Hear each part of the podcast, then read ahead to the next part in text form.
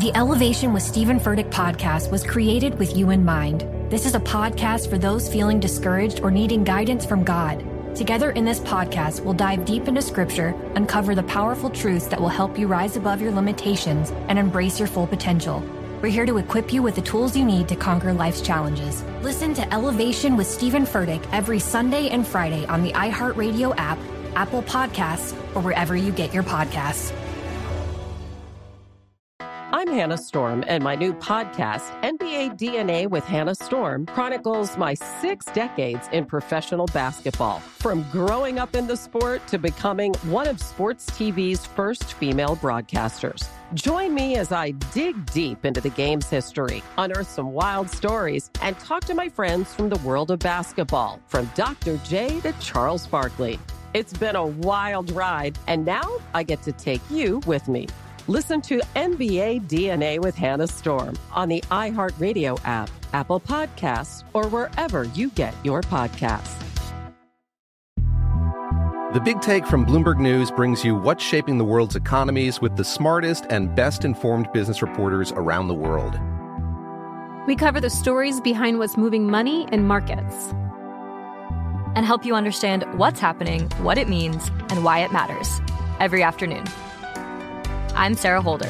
I'm Saleha Mohsen. And I'm David Gura. Listen to The Big Take on the iHeartRadio app, Apple Podcasts, or wherever you get your podcasts. From the Abraham Lincoln Radio Studio at the George Washington Broadcast Center, Jack Armstrong and Joe Getty. The Armstrong and Getty Show. So I'm pretty excited about having James Lindsay on. We've had him on a number of times going way, way back. But he's become a kind of a legend in the world of Twitter. And if you don't follow James Lindsay on Twitter, you're making a mistake. Author, mathematician. I'm going to let him introduce himself. James Lindsay, welcome back to the Armstrong and Getty Show. Hey, great to be here. Introducing myself, though, is a tall order. I'm always a bit awkward with that. But so before you became, like, nationally famous, you were just a math professor? 10 years ago, I actually left the university in 2010 because they were shifting to a model to retain students at all costs, and I just couldn't teach. I didn't see the ideological implications of that at the time. I couldn't teach under those conditions. So I was a math professor until 2010, and then I was actually a massage therapist in the years in between, of all things. And your politics in general are very liberal.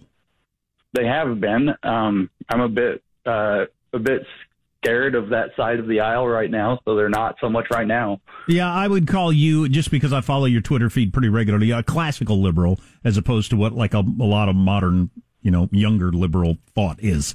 And we'll get into more of that in just a little bit. But now you've become famous for a whole bunch of things. When you and a couple other people got together and wrote some bogus papers that you submitted to various publications, and they got accepted. You became famous for that. What was the name of that? That got called the Grievance Studies Affair on the back end of that, because we decided to call all of those things, like whether it's critical race theory, which everybody's heard of now, or gender studies, or fat studies, which is a thing, unbelievably, or disability studies. They always end in some kind of a studies, cultural studies. Right. We just said that what these fields are doing are stoking grievances. They're trying to, dredge up or picket scabs or whatever, dredge up hurts, picket scabs, make people feel aggrieved against the system, against society, and they study grievance in that regard. So we called all of this stuff as a catch-all term, grievance studies. And so that got called the Grievance Studies Affair. And we wrote 20 fake papers over the course of a year. These things, that's like an entire academic's career usually. 7 of them were accepted. We still had 7 more under review when the Wall Street Journal told on us. So, yeah, and it was quite successful. And the amazing thing was, and we've talked about this a lot, and man, if you Google this if you've never heard it, because you guys went so over the top. It was like just so incredibly over the top, yet a number of them still got accepted as legitimate academic work. Not even that. They've been coming true since. We had some really crazy over-the-top ones. We had one about whether you can watch people react to the way that dogs misbehave in dog parks, particularly sexually with one another. And then you can divine something about rape culture from watching that. And then we just trained men the way that we trained dogs. Then we could probably combat rape culture. It was a very feminist approach. And that paper not only was accepted and published, but it was given an award for excellence in scholarship. We rewrote a chapter of Hitler's Mein Kampf, and that was accepted by a social work journal. In terms of intersectional feminism, we had a number of other kind of hilarious papers. We had one that we argued that the sport of competitive bodybuilding, professional bodybuilding, is fat phobic because it sees building muscle as fundamentally different than building fat. So we need to have a category called fat bodybuilding. That was accepted. Oh my God, that's hilarious.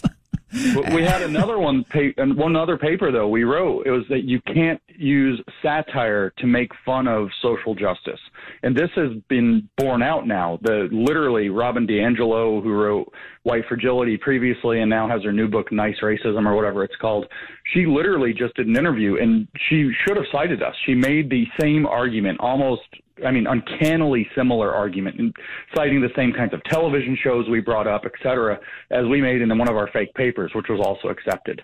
And it hit on the Babylon Bee, which is, a satire site on the internet. It's really funny.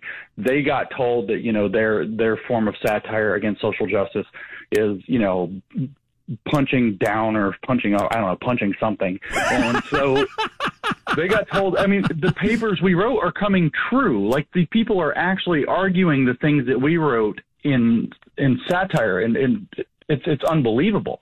Yeah, one of the reasons I wanted to bring up the Grievance Studies Affair, as it is now called, and that was with Peter Boghossian and Helen Pluckrose, is I came across this article the other day that I thought you would think was funny if you haven't seen this yet. This is for real, a local university. My wife went to this university, UC Davis. Cultural biases impact native fish. Study calls for end to rough fish pejorative and the paradigm that created it. Oh, yeah. Fish names are racist now. That's right. Yeah, exactly. And it gets down, and it says the study maintains that the term rough fish is pejorative and degrading to native fish. That sounds like it's from the Babylon Bee, but it's an actual for real article. No, that's exactly the kind of thing that we would have wrote too. We wanted to write a paper, and we just ran out of time and didn't prioritize it, about how putting things like onions or seasoning and cornbread gentrifies cornbread and takes it away from black people and perpetuates the racial divide. We're going to call it the gentrification of cornbread and perpetuation of American racial division or something like that. Yeah, it's absurd. The fish are insulted now, and these people actually kind of think this way. They really do think that these words, the way that we use words, structures reality. They genuinely think that, and creates these power dynamics that are going to oppress people. So calling them rough fish somehow is going to cause other, people, I guess you would think it's not the fish, to believe something ridiculous like, oh, well, maybe I'm just a rough person because I'm from another culture. That's probably what the argument runs like. It's just absurd. It's totally absurd. You and Helen Pluckrose wrote the book, nonfiction book, Cynical Theories, which is very serious. And, because we're having a lot of fun with this, but this is super duper serious in that the country has gone crazy, and a big chunk of the country that, for whatever reason, gets a hell of a lot of attention has just gone nutso. And you're trying to bring it back into the world of sanity, and you're now one of the, if not the leading pushback against critical race theory. Do you have a shorthand version for what critical race theory is for people so they can understand it? Yeah, I've been working on this for a long time. I finally boiled it down. Critical race theory is an almost religious belief that the fundamental structure of society is racism that was created by white people to benefit white people. If you believe that religiously and believe that has to be torn down, root and branch, then you're probably a critical race theorist. So if you believe that society was built on racism by white people for white people's benefit, and that it's in literally everything you can imagine, you're probably a critical race theorist. And I love you throwing in the term religion. I know you're an atheist, but the way it has taken on this, because it's got all the hallmarks of religion, in that there are people that if you run afoul of it, it's blasphemy, and you need to be, you need to lose your job, you need to have your life ruined because you said something that went against the doctrine of the critical race theory as they see it. And it's so weird. Like, I almost can't even, particularly when I see these white people, professors or college kids or whatever, beating up on themselves, and they talk about, I'm such a bad person, and I need to take a longer look at the way that I'm ruining the world. It's like a mental illness to me. It really is. In fact, the religion thing isn't just like, oh, it's kind of like one or parallel to, it really is one. And people can't quite see it because they're like, well, what's the God of the religion? They can't figure out how it works. But the God, it turns out, is history with a capital H, the exact same way that Marx looked at history. History has a trajectory. History has a purpose. The purpose for Marx for history was to get to communism, to get to the utopia where we no longer have classes. We no longer have a state that depresses anybody. Nobody is oppressed, because we transcend classes and states and all of the things that cause oppression. And history is progressing along this pathway by means of revealing contradictions. So if you bring up the contradictions and do criticism on them, we move history along. And if you're doing that the right way, then you're on the right side of history. If you're doing it the wrong way, you're on the wrong side of history.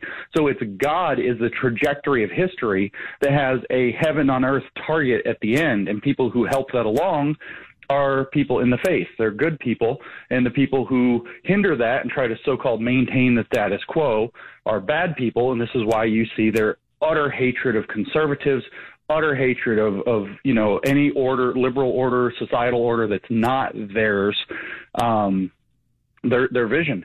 And people don't understand that their God is actually this weird belief that tracks all the way back to the early 19th century in Germany about how history might work. So we're talking with James Lindsay. I'm looking at his Twitter feed, which is a fantastic follow, and underneath it says, not New York Times best-selling author, math PhD, founder of New Discourses, apolitical, against totalitarianism and supremacy of all kinds, for freedom. And you're definitely one of the best thinkers, writers, and speakers on this topic that I've come across anywhere in America, thank God. What do you mean by not New York Times best-selling author?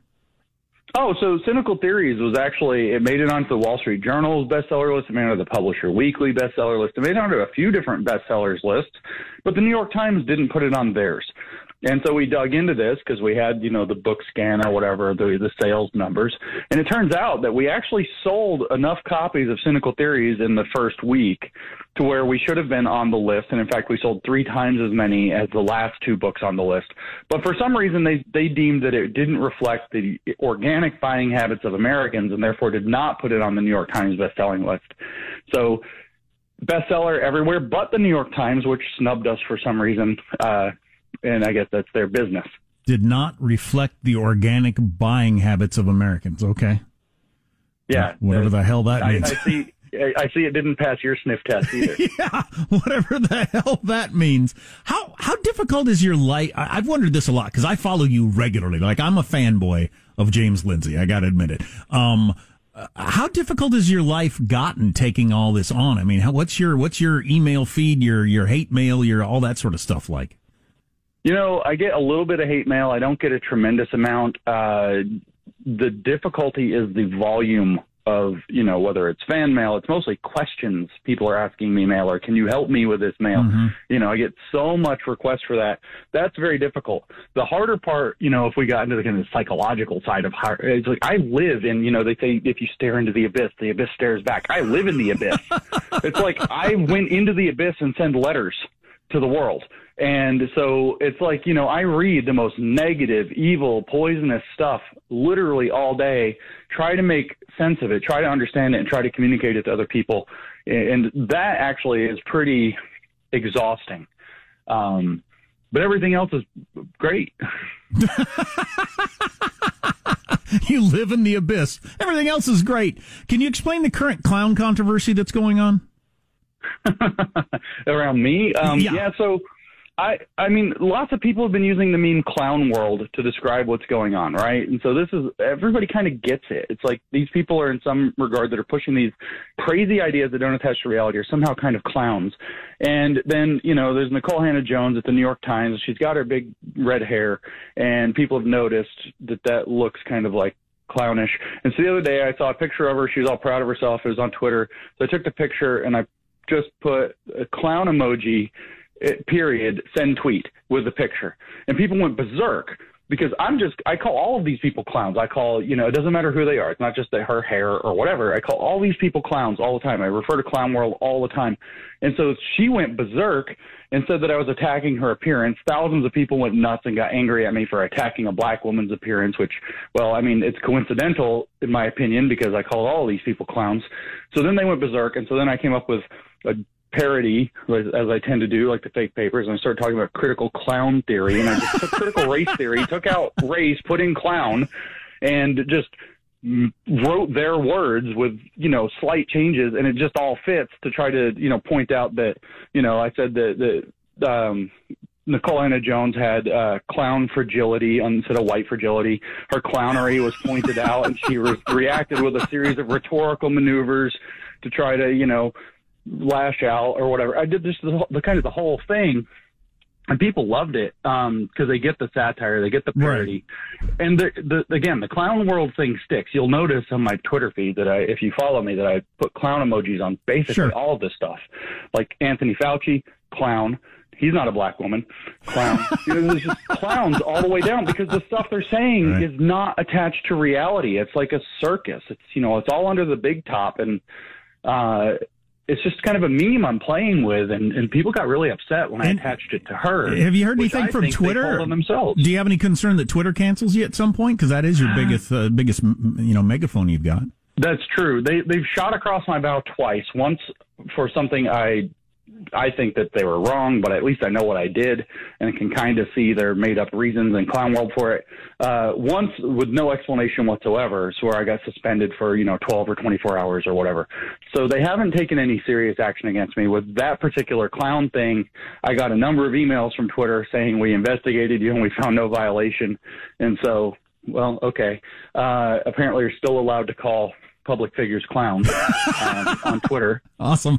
We're talking with James Lindsay, and unfortunately we got to let him go. I could talk to you absolutely all day long, and the main reason I wanted to have you on is to push people to follow you on Twitter, to read your books, because you're the best voice out there, I think, on all this craziness, and I really appreciate the effort that you put on a regular basis. Hey, I appreciate that. Thank you so much. James Lindsay, ladies and gentlemen, and we'll link him at our website, armstrongandgetty.com, and I tweet him out all the time. Armstrong and Getty. For the ones who work hard to ensure their crew can always go the extra mile, and the ones who get in early so everyone can go home on time, there's Grainger, offering professional-grade supplies backed by product experts so you can quickly and easily find what you need. Plus, you can count on access to a committed team ready to go the extra mile for you.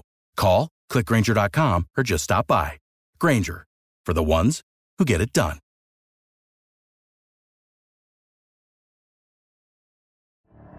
The Elevation with Stephen Furtick podcast was created with you in mind. This is a podcast for those feeling discouraged or needing guidance from God. Together in this podcast, we'll dive deep into Scripture, uncover the powerful truths that will help you rise above your limitations and embrace your full potential. We're here to equip you with the tools you need to conquer life's challenges. Listen to Elevation with Stephen Furtick every Sunday and Friday on the iHeartRadio app, Apple Podcasts, or wherever you get your podcasts. I'm Hannah Storm, and my new podcast, NBA DNA with Hannah Storm, chronicles my 6 decades in professional basketball, from growing up in the sport to becoming one of sports TV's first female broadcasters. Join me as I dig deep into the game's history, unearth some wild stories, and talk to my friends from the world of basketball, from Dr. J to Charles Barkley. It's been a wild ride, and now I get to take you with me. Listen to NBA DNA with Hannah Storm on the iHeartRadio app, Apple Podcasts, or wherever you get your podcasts.